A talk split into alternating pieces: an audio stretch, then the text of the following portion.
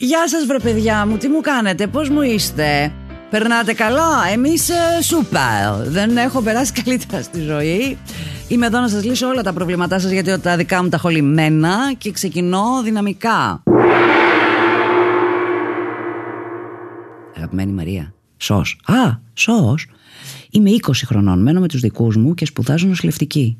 Α, Βρισκόμαι στο τρίτο έτος σχολής Και μέχρι τώρα θεωρούσα ότι όλα πάνε καλά Θες καραντίνα, θες τα έξι αποστάσεως μαθήματα. Έχω ξενερώσει τέρμα με τη σχολή και όχι μόνο. Θεωρώ πως δεν θέλω εν τέλει να κάνω αυτή τη δουλειά, γιατί θέλει μεγάλα ψυχικά αποθέματα τα οποία δεν ξέρω που θα τα βρω ώστε να τα διαθέσω. Τα τελευταία δύο χρόνια προσπαθώ να έχω στον κύκλο μου παιδιά, είτε κάνοντας babysitting είτε διαβάζοντάς τα. Νιώθω ότι μου δίνουν απίστευτη ενέργεια και πραγματικά τα βγάζω μαζί τους πέρα άψογα. Αναφέρω όλα αυτά θέλοντας να καταλήξω στο ότι νιώθω ότι θέλω να γίνω δασκάλα, αλλά τώρα αυτό πώς το λες στους γονείς σου που όλα τα χρόνια είχαν το ήσυχο παιδί που δεν έφερνε αντίρρηση ποτέ; Δεν ξέρω τι να κάνω. Και όταν έκανα μία εισαγωγή στην κουβέντα, μου είπαν ότι δεν χρειάζεται ψυχολόγο, χρειάζεται δουλειά με τον εαυτό μου. Τι να κάνω, θέλω τη συμβουλή σου. Αχά. Να φύγει ο χρόνος. Κορίτσι μου, τι μου κάνεις, μπράβο, ωραία. Λοιπόν, είσαι 20 χρονών, μένεις με τους δικούς σου. Οκ, οκ, σπουδάζεις. Είσαι στο τρίτο έτος, δηλαδή σε ένα έτος τελειώνεις τη νοσηλευτική. Είναι τέσσερα έτη φαντάζομαι η νοσηλευτική και μετά πας να κάνεις κάτι άλλο ή βγαίνεις από εκεί έτοιμη νοσηλεύτρια. Δεν το γνωρίζω αυτό το κομματάκι. Δηλαδή έχεις φάει τρία χρόνια ας πούμε όλο αυτό το πακέτο της νοσηλευτικής και σου μένει ένας χρόνος, αν είσαι ok βέβαια με τα μαθήματα φαντάζομαι ότι τα έχεις περάσει όλα κτλ. Αλλά να σου πω κάτι και δύο χρόνια να σου μέναν. Και τι σε πειράζει να το πάρεις καλέ το διπλωματάκι, να είσαι και νοσηλεύτρια και μετά βάλ το στον τοίχο να το βλέπουν οι γονείς τι ωραία, τι καλά ότι η κόρη είναι νοσηλεύτρια αλλά κάνει babysitting, αλλά είναι δασκάλα, αλλά κοίταξε να δεις τώρα, θα μου πεις δεν θέλει κάποια σπουδή το να γίνεις δασκάλα, φαντάζομαι ότι και αυτό να γίνεις εκπαιδευτικός θέλει κάποια σπουδή. Κάντι. Κάντι. Δηλαδή, εμένα με άφηναν οι δικοί μου, γιατί κάποια στιγμή στα 7 χρόνια σπουδών είπαν Ε, καλύτερα να γίνω γιατρός. Γιατί εγώ έβγαλα Αμερικάνικο κολέγιο, έβγαλα και κανονική σχολή, έκανα 100 και κάνω ακόμη όποτε μπορώ. Σεμινάρια, έφυγα στο εξωτερικό, έκανε σεμινάρια. Δηλαδή, νησάφι μου είπανε κάποια στιγμή, παιδί μου, εγχείρηση ανοιχτή καρδιά θα κάνεις. Αν μπορούσα ακόμη θα σπούδαζα, θα μάθαινα κι άλλα πράγματα, θα το πήγαινα κι αλλού, θα έκανα. Ου, ου, πολλά, πολλά, πολλά. Εμένα μου αρέσουν οι σπουδές. Ε, τώρα τελευταία σκεφτόμουν, ξέρω εγώ, μήπως πάω να μάθω κάποια άλλη τέχνη, κάτι άλλο. Δεν ξέρω. Όλα μ' αρέσουν. Αν δεν είχα αυτή τη δουλειά που έχουμε συνέχεια διάβασμα, διάβασμα, διάβασμα και προσωπικό διάβασμα για μας και όλα αυτά τα λόγια που πρέπει να μαθαίνουμε και τα θεατράκια μας και, και, και, και διαλόγου στα Σύρια, νομίζω ότι ακόμη θα ήμουν με βιβλία, ας πούμε, πανεπιστημίου στα χέρια. Εγώ. Μ' αρέσει πάρα πολύ να διαβάζω. Δεν μ' αρέσει να αποστηθίζω βέβαια. Τώρα θα μου πεις, κυρία μου, τρία χρόνια. Μου μείνει άλλο ένα. Να πάω να ξανακάνω τέσσερα χρόνια κάποιο πανεπιστήμιο. Ναι. Γιατί αν είναι αυτό που σου αρέσει πάρα πολύ και αν νομίζεις ότι μπορείς να δώσεις πράγματα, ξεκινάς με το babysitting που δεν θέλει κανένα λοιπόν δίπλωμα και το γυρνάς μετά σε εκπαιδευτικός όταν έρθει η ώρα. Επίσης, μπορείς συγχρόνως με το babysitting, εσύ μπορεί να διορίσει που ξέρεις πότε διορίζεσαι στην νοσηλευτική. Φαντάζομαι ότι κάπως έτσι γίνονται και αυτά. Μπαίνεις σε μια ουρά μέχρι να πας, να κάνεις, να ράνεις. Μπορεί να βρεις κάτι ενδιαφέρον και εκεί. Επίσης, δεν θα μπορούσες, στην νοσηλευτική να είναι σε κάποιο παιδιατρικό τμήμα, Φερρυπίν, που έχει παιδάκια. Ή δεν θα μπορούσες να συνδυάσεις. Θυμάμαι, ας πούμε, τώρα εγώ, ότι όταν ο μικρός είχε κάνει πνευμονία το πάλε ποτέ. Υπήρχαν εκπαιδευτικοί μέσα στο εν λόγω νοσοκομείο, οι οποίοι ερχόντουσαν και κάνανε θεατρικό παιχνίδι με τα παιδάκια. Έτσι, εγώ έμαθα ότι ο γιος μου δυσλεκτικός. Από μία πνευμονία. Μία κοπέλα που πέρασε και του έκανε κάποια παιχνιδάκια και μου λέει: Πολύ έξυπνος, μικρούλης. Νιώθω όμως ότι κάτι υπάρχει. Γράφει, πώς είναι. Και εκεί, όπα, τι. Τίποτα, μου λέει: Δεν ανησυχείτε νιώθω ότι πρέπει να το κοιτάξει κάποιος πιο ειδικός. Έτσι έμαθα εγώ για το παιδί μου ότι είναι δυσλεκτικό από μία εκπαιδευτικό, μία κοπέλα η οποία μπήκε στο νοσοκομείο και απασχολούσε τα παιδάκια. Το οποίο ήταν υπέροχο. Ήταν και η ώρα μου που έβγαινα έξω στο μπαλκόνι γιατί πια δέκα μέρες στο ράτζο είχα πάθει τρέλα. Θα σου πω το εξής. Ψάξω το λίγο παραπάνω γιατί αυτός ο συνδυασμός μπορεί να είναι killer συνδυασμός, θέλω να σου πω. Γιατί τα επαγγέλματα, τα κλασικά που ξέρουμε είναι γιατρός, δικηγόρο. Υπάρχουν τόσα παρακλάδια και τόσα πράγματα που μπορείς να συνδυάσεις μεταξύ τους και να κερδίσεις από όλο αυτό κάτι. Είναι κρίμα το να σπουδάζεις κάτι και να μην το εξασκείς. Είναι όμως μια γνώση η οποία δεν περισσεύει. Κάτι θα την κάνεις, κάπου θα τη διοχετεύσεις. Έχεις κάποια εφόδια και έχεις και ένα ρημάδι δίπλωμα, το οποίο καλός ή κακός όλοι ξέρουμε ότι πάρ' το και ας μην το χρησιμοποιήσεις. Αυτό το πράγμα το οποίο και μένα με κάνει και απορώ γιατί δεν θα χρησιμοποιήσω πουθενά το δίπλωμα με τα οικονομικά, δημόσιες σχέσεις και δεν ξέρω τι άλλες μπουρδες πήγα και σπούδαζα που δεν καταλάβαινα Χριστό. Είναι όμως κάτι που ανα πάσα στιγμή μπορείς να πεις ότι όλα τελειώνουν στη ζωή, αλλά να, έχω αυτό το δίπλωμα και κάτι μπορώ να κάνω. Ή πάνω σε αυτό να προσθέσεις κάτι άλλο και να το φτιάξεις εσύ. Γιατί πραγματικά, πέρα από το γεγονός ότι τα νοσοκομεία πρέπει να κάνεις disassociate για να μπορείς να δουλεύεις εκεί πέρα, γιατί εγώ φαντάζομαι ότι δεν θα μπορούσα να κάνω ποτέ κάποια τέτοια δουλειά γιατί κλαίω, δεν μπορώ, τα παίρνω πάρα πολύ μέσα μου, αλλά φαντάζομαι ότι όλη αυτή η εκπαίδευση και θα είσαι και τέτοιος άνθρωπος που θα μπορείς να αποκοπείς λιγάκι συναισθηματικά. Όχι ότι όλοι οι γιατροί είναι, ας πούμε, κρύοι άνθρωποι και στεγνοί από συνέστημα, αλλά από ένα σημείο και μετά κάπως πρέπει να εξοικειώνονται κι αυτοί, έτσι. Δεν γίνεται. Δηλαδή πρέπει να είναι. Πώς αντέχετε, ρε παιδί μου. Αλλά, εν πάση περιπτώσει, εσύ μόνη σου θα βρεις την άκρη. Τελείωσε την ε, νοσηλευτική. Γιατί πραγματικά πιστεύω ότι εκεί πέρα μπορείς κάτι να κάνεις και κάτι να βρεις και κάπως να το δουλέψεις συνδυαστικά. Και αν δεν το καταφέρεις, κάνεις το απλό, το γνωστό από babysitting σε δουλειά σε παιδικό σταθμό ή σε σχολείο ή σε ιδιαίτερα, δεν ξέρω αν ε, είναι και καυτό κάτι που σου αρέσει. Είσαι μικρή, είσαι 20 χρονών. Λέγανε παλιά σε εμά Τώρα δεν ξέρω, αυτή η ηλικία νομίζω ότι έχει μεγαλώσει, έχει ανέβει το όριο. 28 με 35 είναι η ηλικία της γυναίκας που είναι δημιουργική κάργα ας πούμε και θα φτάσει το peak της. Εγώ πια διατηρώ και αυτό τις επιφυλάξεις μου. Νομίζω ότι μετά τα 30 σίγουρα πια, γιατί έχει ανέβει όλο αυτό το πράγμα και δεν ξέρεις πότε θα σου κάτσει και το super duper, μπορεί να είσαι 45. Ποτέ δεν είναι αργά για να αλλάξεις γνώμη, ποτέ δεν είναι αργά για να ξεκινήσεις κάτι καινούριο, διάθεση να έχεις. Κανείς δεν είπε ποτέ ότι αν δεν δουλεύεις στα 20 είσαι αποτυχημένος. Ναι, καλό είναι να τελειώνουμε τις σπουδές μας την ώρα μας και να μην τραβάει όλο αυτό το πράγμα και σερνόμαστε σε, σε ένα πανεπιστήμιο από βαρεμάρα. Αλλά εγώ σε ακούω να είσαι καλή μαθήτρια. Και αυτό που λες ότι στους γονείς σου ποτέ δεν έχεις φέρει αντίρρηση σε τίποτα γιατί σου είναι ένα ήσυχο κορίτσι. Κοίταξε να δεις. Απ' τη μία θα σου έλεγα: Θες να τα κάνεις όλα ρημαδιό. Ε, δεν είμαι πια καλό κορίτσι, είμαι και 20 χρονών. Τι να κάνουμε λιγάκι, αποφάσισα αυτό για τη ζωή μου. Απ' τη μία. Απ' την άλλη, νιώθω ότι θα σε συμφέρει να τα έχεις όλη αυτή τη γνώση. Δεν ξέρω αν νιώθεις κάποια ενοχή που μου λες ότι μένεις με τους δικούς σου, ότι κανονικά θα πρέπει να μένεις μόνος σου. Σπουδάζεις. Εντάξει. Δεν ξέρω και τι συμφωνία έχετε κάνει, αλλά από ό,τι καταλαβαίνω είναι συζητήσει με άνθρωποι. Απλά για κάποιο λόγο λίγο φοβάσαι ότι θα του χαλάσει την καλή εικόνα που έχουν για σένα το καλό κορίτσι που διαβάζει και κάνει αυτά που της λέμε και και και και. και. Επίσης, θα σταθώ σε μια τάκα σοβαρή, η οποία δεν την κατάλαβα. Όταν έκανα λύση μια εισαγωγή στην κουβέντα μου, είπαν ότι δεν χρειάζεται ψυχολόγο, χρειάζεται δουλειά με τον εαυτό μου. Η δουλειά με τον εαυτό σου είναι ο ψυχολόγος. Εντάξει, θέλω να ενημερώσεις τους γονείς σου λίγο. Το κάνω δουλειά με τον εαυτό μου. Είναι αναλαμβάνω και λέω ότι θέλω κάτι δεν μου πάει καλά δεν είμαι δυνατός να το λύσω μόνος μου υπό την έννοια ότι δεν μπορώ να ανοίξω τα μέσα μου και να μπω. Είμαι εμπλεκόμενα συναισθηματικά γιατί είμαι η ζωή μου. Οπότε βάζω έναν άλλον άνθρωπο να κάνει αυτή τη δουλίτσα μέχρι να μπορέσω να έχω καθαρή εικόνα του τι μου συμβαίνει να με βοηθήσει να δω τι συμβαίνει. Άρα το κάνω δουλειά με τον εαυτό μου είναι αυτό ακριβώς παίρνω την απόφαση να πάω σε έναν άνθρωπο που ξέρει πέντε ρημάδια παραπάνω. Τα σπούδασε κι αυτός τρία-τέσσερα χρόνια, όπως εσύ την νοσηλευτική. Τα σπούδασε. Άρα με αυτή τη λογική βάζεις μόνη σου το IV στο χέρι. Δεν χρειάζεται να έρθει νοσηλεύτης να σου περάσει τον ωρό. Μην τρελαθώ εγώ τώρα και πάθω παροξισμό. Αυτή είναι η δουλειά που πρέπει να κάνεις με τον εαυτό σου. Και επίσης, γιατί να πρέπει να θες ψυχολόγο; Επειδή θες να αλλάξεις. Ε, θα τσακωθώ εγώ με τους γονείς. Νομίζω ότι ξέρεις τι πρέπει να κάνεις. Ελπίζω να σε βοήθησα πραγματικά. Νιώθω πρώτη φορά ότι βοήθησα έναν άνθρωπο. Του έδωσα μια ιδέα. Γιατί όλα τα καταρικερευνώνω τον κόσμο πια. Θα γίνω η κακιά μάγισσα του παραμυθιού. Τελείωσε ο χρόνος μας. Κορίτσι μου, ελπίζω πραγματικά να πάρεις την ιδέα μου αυτή και κάπως να την ψάξεις. Να δεις τι κάνουν και στο εξωτερικό. Να δεις καμία ιδέα. Δεν ξέρω, ρε παιδί μου, δεν υπάρχει κάτι που να σου λένε τις καινούριες δουλειές ή συνδυαστικές ή ένας επαγγελματικός προσανατολισμός ή κάτι το οποίο να βοηθάει τα παιδιά. Υπάρχουν τόσες δουλειές οι οποίες δεν τις ξέρουμε ονομαστικά και ακούς ας πούμε ένα επάγγελμα και τι είναι αυτό τώρα; Μωρ, τι είναι αυτό το πράγμα που δεν το έχω ξανακούσει. Και όμως υπάρχουν. Και όσο πιο πρωτότυπο είναι αυτό, τόσο πιο ιδιαίτερο, πουλάει και περισσότερο. Τι να λέμε τώρα. Αχ, αυτό ήτανε. Θα προχωρήσω εγώ τώρα. Λοιπόν, θα προχωρήσω στη φίλη μου εδώ. Μαρία μου, καλησπέρα. Τελευταία ανακάλυψα τα podcast σου. Έχω προωθεί και είπα να σου στείλω το δικό μου θέμα προς συζήτηση.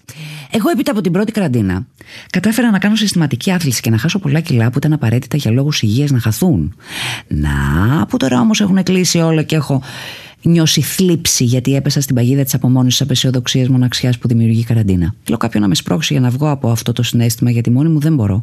Νιώθω ότι δεν θα τα καταφέρω να κάνω μόνη μου γυμναστική. Καλύτερα δεν θα καταφέρω να έχω τα αποτελέσματα που θέλω. Αυτό γιατί όσο και να πατήσουμε μετακίνηση 6, ε, καταλήγει μετά από λίγο καιρό να είναι βαρετό. Εξάλλου δεν έχουμε και δημόσιες εγκαταστάσεις για να αθληθούμε. Ποιο είναι το μυστικό για να ξεκολλήσω από αυτή τη σκέψη, Ποια πιστεύεις ότι είναι η λύση το να μπορέσω ξανά να σηκωθώ. Ευχαριστώ για το χρόνο σου. Στηρίζουμε οικογενειακός podcast by Σολόμου. Α, τι ωραίο. Μάλιστα να φύγει ο χρόνος. Κορίτσι μου, μπράβο. Αυτή η πρώτη καραντίνα, παιδιά, για κάποιο λόγο νομίζω το 80% του κόσμου έτσι νιώθω ότι μας έσωσε. Μας άνοιξε κάποιου δρόμους και μας έδωσε την ευκαιρία να κάνουμε πράγματα, να σκεφτούμε πράγματα, να δούμε πράγματα τα οποία κάτω από κανονικές συνθήκες δεν γιατί σε παίρνει μπάλα της ζωής με το τρέξιμο όλο αυτό κτλ. λοιπά Για τους γνωστούς λόγου που όλοι ξέρουμε. Αλλά αυτή η πρώτη καραντίνα πραγματικά είναι το μόνο πράγμα.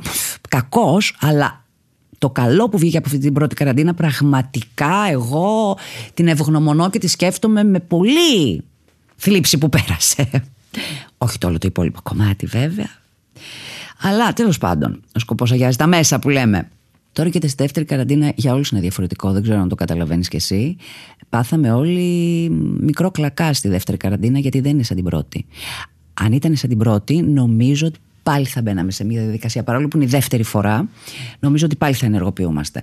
Τώρα θες κάπως ψωροδουλεύουμε, τρέχουν κάποιοι πολύ, κάποιοι. Είναι λίγο περίεργο. Δεν είναι το ίδιο πράγμα. Οπότε καταλαβαίνω ότι εννοείς ότι δεν έχεις καμία διάθεση. Έχεις κάνει όμως μια πάρα πολύ μεγάλη προσπάθεια. Έχεις χάσει κάποια κιλά. Δεν μου λες πόσα είναι τα κιλά σου, δεν μου λες πόσα έχασες, αλλά είναι ένα βήμα πάρα πολύ σημαντικό. Και από τη στιγμή που κάνεις ένα τόσο σημαντικό βήμα, δηλαδή έχεις φάει το γάιδαρο, έχεις κάνει την αρχή, το σώμα σου έχει μπει σε μια διαδικασία και διατροφής, φαντάζομαι και άθλησης και, και, και, και. Το να βαριέσαι να σηκωθείς, ε, δεν ξέρεις πόσο σε καταλαβαίνω. Εγώ κάνω πια πολύ εντατικά γυμναστική. Γιατί αυτό που ζυγίζω εγώ πάντα είναι εγώ τη συχαίνω με τη γυμναστική. Ε, τη συχαίνω, δηλαδή. δεν έχω λόγια να περιγράψω την καλύτερη γυμναστική του κόσμου να μου φέρεις. Έχω δοκιμάσει απροπό τα πάντα. Το λέω αυτό γιατί υπάρχουν γυμναστικές και γυμναστικές. Κάποια μου ταιριάζουν, κάποια δεν μου ταιριάζουν καθόλου. Φαντάζομαι ότι σε αυτή τη φάση της ζωής μου, αφού έχω δοκιμάσει, πώς να σου πω, μέχρι και pole dancing, τα πάντα. Δεν υπάρχει γυμναστική που δεν έχω κάνει και πολεμική τέχνη που δεν έχω κάνει. Τύπου γυμναστική όμως. Θα σου πω ότι αυτή την εποχή κάνω τη γυμναστική που συχαίνομαι πιο πολύ απ' όλα. Κυκλική, κλασική, βάρη και τέτοια. Όχι τη συχαίνομαι. δεν έχω λόγια να περιγράψω το σύχαμα. Και κάνω τέσσερις με πέντε φορές την εβδομάδα όπως και δίποτε. Γιατί άμα ζυγίσω το πόσο πολύ συχαίνω με τη γυμναστική με το πόσο πολύ δεν μπορώ να βλέπω την κατάστασή μου, η οποία θα μου πει τι λες κορίτσι μου και θα σου πω ναι, αλλά η κατάστασή μου είναι η δική μου σε σχέση με τα δικά μου μέτρα και σταθμά και όχι σε σχέση με το πώς περιμένει ο κόσμος να είμαι ή το πώς θα ήθελε ο κόσμος να είμαι ή σε ποια κιλά με, ε, με προτιμάει ο κόσμος ή με τι σώμα δεμένο, χιτό, κοιλιακούς ή όχι. Αυτό δεν με αφορά όχι καθόλου και στο λέω εγώ που είμαι ηθοποιός και εκτίθομαι συνέχεια όχι δεν με αφορά όσο λυσάξανε πριν κάποια χρόνια όταν είχα πρωτογεννήσει, όταν γέννησα. Τους πρώτους μήνες έχασα πάρα, πάρα πολλά κιλά γιατί άλλαξε ο μεταβολισμός μου χωρίς να κάνω ούτε μισή μέρα διατροφή. Και όλοι είχαν βγει και λέγανε ότι είμαι ανορεξική και εγώ έτρεγα τα πόδια μου. Λοιπόν, δεν με ενδιαφέρει ποιο είναι το πρότυπο ομορφιάς. Ποτέ δεν πήγα με κάτι τέτοιο. Αν δηλαδή το πρόβλημά σου πέρα από το λύσεις στο θέμα της υγείας, γιατί είναι και θέμα υγεία. Η παχυσαρκία είναι ένα θέμα το οποίο επηρεάζει πάρα πολύ την υγεία μας και το κάνεις πρώτα για την υγεία σου. Από εκεί και πέρα, αν είσαι εξοικειωμένη με την εικόνα σου και γουστάρεις να είσαι τσάμπι ε, ή να είσαι πιο αδύνατη ή να είσαι πιο γυμνασμένη, αυτό είναι δικό σου θέμα. Έχοντας λύσει λοιπόν αυτό το θέμα, τι είναι πρότυπο και τι μας πουλάνε τα, τα social ή οτιδήποτε, και για μας, τάξει τους μεγαλύτερους, δεν υπάρχει καμία λούμπα εκεί. Δεν υπάρχει, είναι πολύ ξεκάθαρο η αισθητική του καθενός ποια είναι. Άμα λοιπόν ζυγίσεις, εγώ που ζήγησα τα δύο, και λέω για μένα δεν είναι αυτή η εικόνα που θέλω να έχω στο σώμα μου, οπότε βαραίνει πιο πολύ η μάχη με τον εαυτό μου, παρότι η μάχη με το βαράκι. Θα προτιμήσω λοιπόν το βαράκι σε αυτή τη φάση, δεν μιλάω καθόλου και όσο πιο γρήγορα έρχεται η ώρα και σηκώνομαι και φεύγω και πάω να το κάνω αυτό το πράγμα, τόσο πιο γρήγορα περνάει. Περνάω φρικτά, υποφέρω, ε, σχεδόν ουρλιάζω γιατί είναι πολύ δύσκολη η γυμναστική, αλλά έχω βάλει ένα στόχο. Και έχω πει ότι εγώ μέχρι το καλοκαίρι θέλω να κάνω αυτό και αυτό και αυτό και αυτό στο σώμα μου. Οπότε θα σου πω ότι αυτό το πω δεν μπορώ πω πω βαριέμαι, πω πω δεν έχω όρεξη, είναι μια παθητική στάση. Για να βγεις από αυτή τη στάση πρέπει να πιέσεις τον εαυτό σου. Απ' τη μία. Απ' την άλλη, λέμε ότι δεν είναι ωραίο να πιέζουμε τον εαυτό μας να κάνουμε πράγματα που δεν θέλουμε. Τρώγοντας, έχετε όρεξη και θέλω να σου πω ότι ναι, δεν υπάρχουν. Αυτή την εποχή νομίζω ότι είναι και κλειστά οι εγκαταστάσεις γενικώς. Υπάρχουν κάποια γήπεδα τα οποία είναι ανοιχτά όμως, από ό,τι ξέρω. Και εγώ, ας πούμε, τι έκανα παλιά που δεν έμενα κέντρο, έπαιρνα το ποδήλατό μου έπαιρνα το ποδήλατό μου και ήταν, αυτό ήταν η ώρα η δική μου. Γιατί εγώ είμαι και λίγο μοναχικός τύπος αυτά. Δεν είμαι ούτε της άθλησης του αθλήματος, τα ομαδικά και αυτά. Θέλω μόνη μου κάτι να κάνω. Οπότε το ποδήλατό μου για μένα ήταν σωτήριο. Ήταν η ώρα δική μου. Έβαζα τα ακουστικά μου, ακούγα τη μουσική μου και μπορεί να ξέχναγα να γυρίσω σπίτι. Επίσης έκανα πάντα γυμναστική βράδυ αυτό ήταν το δικό μου κόλλημα. Και μετά ανακαλύψα και το τρέξιμο. Το οποίο πίστεψέ με, δεν περίμενα ποτέ ότι θα μπορέσω να τρέξω, ας πούμε, εγώ 5 χιλιόμετρα. Και πια από και μετά είχα και ένα application το οποίο χρονομετρούσε να μου πει πώς το κάνω, τι καίω, τι δεν καίω, τι, τι, τι, τι, τι. Για φυσική κατάσταση το έκανα αυτό γιατί είχα μια απαιτητική παράσταση που ερχόταν και έπρεπε να έχω πολύ καλή φυσική κατάσταση. Και είπα θα τρέξω. Το πόση ενέργεια μου έδινε αυτό το πράγμα, το πόσο βαριόμουν, δεν μπορώ να σου εξηγήσω στην αρχή το τρέξιμο. Έβλεπα τον κόσμο να τρέχει στον δρόμο και βλέπω ακόμη τους ανθρώπους και τους λυπόμουν. Όταν μπήκα σε αυτό το τρυπάκι, είναι τέτοια η αδρεναλίνη, είναι τέτοια η ενέργεια, τέτοια η σερωτονίνη που βγαίνει, όλες αυτές οι ορμόνες της χαράς που νομίζω ότι έχεις πάρει, όχι ναρκωτικά. Τέτοιο natural high δεν υπάρχει Γυρνάς με τα σπίτι και θες, ρε παιδί μου, ε, να αγκαλιάσει όλο τον κόσμο από τη χαρά σου. Πρέπει να πιέσεις όμως τον εαυτό σου για να σηκωθεί να κάνει το πρώτο βήμα. Δηλαδή να βάλεις ένα ξυπνητήρι και να πεις κάθε μέρα αυτή την ώρα, γιατί τώρα φαντάζομαι είναι πιο εύκολο να το οργανώσεις, θα κάνω αυτό. Δεν έχεις ποδήλατο, είναι ακριβό το ποδήλατο, ή δεν ξέρω εγώ τι άλλο. Θα πάω να τρέξω. Μην ψάχνεις δικαιολογία. Στην πρώτη καραντίνα δεν είχες δικαιολογία, τα έκανες. Μετακίνηση 6 είναι η καλύτερη μετακίνηση για άθληση. Εγώ στην πρώτη καραντίνα έκανα σπίτι μου γυμναστική και μετά έβγαινα βόλτα με το σκύλο δύο ώρες. Πάνω κάτω το βουνό. Και αυτό γυμναστική είναι. Πεζοπορία. Πάρε το σακιδιάκι στην πλάτη και περπάτα δύο ώρες την ημέρα. Έχω μια φίλη που πήρε πρόσφατα σκύλο, η οποία έχει γίνει πιο αδύνατη από ποτέ και δεν είχε πρόβλημα το κορίτσι. Ήταν αδύνατη ήδη. Γιατί περπατάει μια μισή ώρα με το σκύλο. Κάνε αυτό. Δεν έχεις σκύλο; Πάρ τη φίλη σου. Δεν έχεις φίλη σου; Βάλει τα ακουστικά σου και πήγαινε περπάτημα. Ε, έχω στόχο. Από το χαϊδάρι θα φτάσω κολονό. Δεν ξέρω. Τι άλλο να κάνεις, επειδή έχεις κλειστεί μέσα λες και δεν νιώθεις καλά. Είναι ωραίο. Θα αποφασίσεις ένα πάρκο. Θα πεις: Θα πάω με τα πόδια στο τάδε πάρκο και θα κάτσω εκεί, ξέρω εγώ, και θα κόβω βόλτες. Και μετά θα γυρίσω. Δηλαδή από κάπου πρέπει να το ξεκινήσεις και μην το αφήνεις, γιατί τώρα το σώμα σου έχει πάρει μπρος. Αν το αφήσεις αυτό το πράγμα, έχει τελειώσει. Εγώ κάθε μέρα, κάθε μέρα στην πρώτη καραντίνα έκανα αυτή τη δουλειά. Κάθε μέρα όμως. Υπέφερα. Υπέφερα. Αλλά από το σημείο και μετά που μπαίνει το σώμα σε μια διαδικασία, μετά σου λείπει. Μετακόμισα και σταμάτησα το τρέξιμο. Αλλιώς θα τρέχα ακόμη στο χαλάνδρι.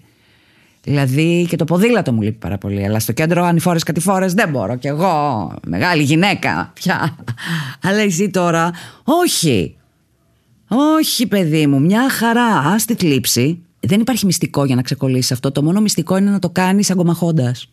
Αλλά να το κάνεις. Και ζήγησε. Τι σε ενδιαφέρει πιο πολύ; Η υγεία σου, η εμφάνισή σου, η προσπάθειά σου να μην πάει στράφη. Γιατί άμα κολοκάτσεις τώρα, μπορεί να ξαναπάρεις όλα τα κιλά. Επίσης. Οπότε είναι δική σου, είναι μια απόφαση. Μια απόφαση την παίρνει σε κλάσματα του δευτερολέπτου. Δεν προλαβαίνει να αντιδράσει το σώμα, τίποτα ούτε το μυαλό. Παίρνεις την απόφαση και κρακ, έφυγα. μουσική, αυτό. Κάνε να είναι η ώρα δική σου. Κάτι, κάτι σαν ιεροτελεστία κάτι. Πραγματικά θα σε βοηθήσει, πιστεύω πάρα πολύ. Α, τελειώσαμε. Εντάξει. Ε, όχι, είμαι πολύ ευχαριστημένη και σήμερα. Πολύ ωραία τα προβλήματά σας. Πολύ χαίρομαι τέτοια πράγματα να λύνω. Όχι δραματικά. Φτιάχνονται, παιδιά μου, όλα θα πάνε καλά. Είμαι πάρα πολύ σίγουρη, πολύ αισιόδοξη. Και μπράβο μας. Αν έχουμε όλη θετική σκέψη, δεν ξέρεις. Αυτό θα δώσει μια δόνηση στο σύμπαν, ρε παιδί μου. Θα ακουστεί, θα έχει κάποιο αντίκτυπο. Κάποιο θα γίνει. Ντόν. Θα ταλανηθεί το σύμπαν, υψηλή δόνηση. Χαρά, χαρά, χαρά. Θα βρέξει χαρά. Τέλος. Γεια σας. Αυτά είπα σήμερα. Είμαι η Μαρία Σολομού. Και αυτό ήταν το podcast μου, όσα ξέρει η Μαρία. Στείλτε τώρα γραμματάκια, περιστέρια, ό,τι έχετε εκεί πέρα πρόχειρο, τα προβληματάκια σας, σε εμένα να σας τα λύσω. Γιατί, γιατί μπορώ; Είπα πολλά, θα σταματήσω τώρα. Σας φιλώ πολύ. Μέχρι την άλλη εβδομάδα, του ρουλού. Στείλτε μου τα γράμματά σας στο maria.solomou και στο Instagram μου αν θέλετε Μαρία Σολομού κάτω παύλα official. Αν θέλετε να ακούσετε και άλλα podcast μπείτε στο pod.gr, στο Spotify, στο Apple Podcasts και στο Google Podcasts ή σε όποια εφαρμογή podcasts έχετε στο κινητό σας.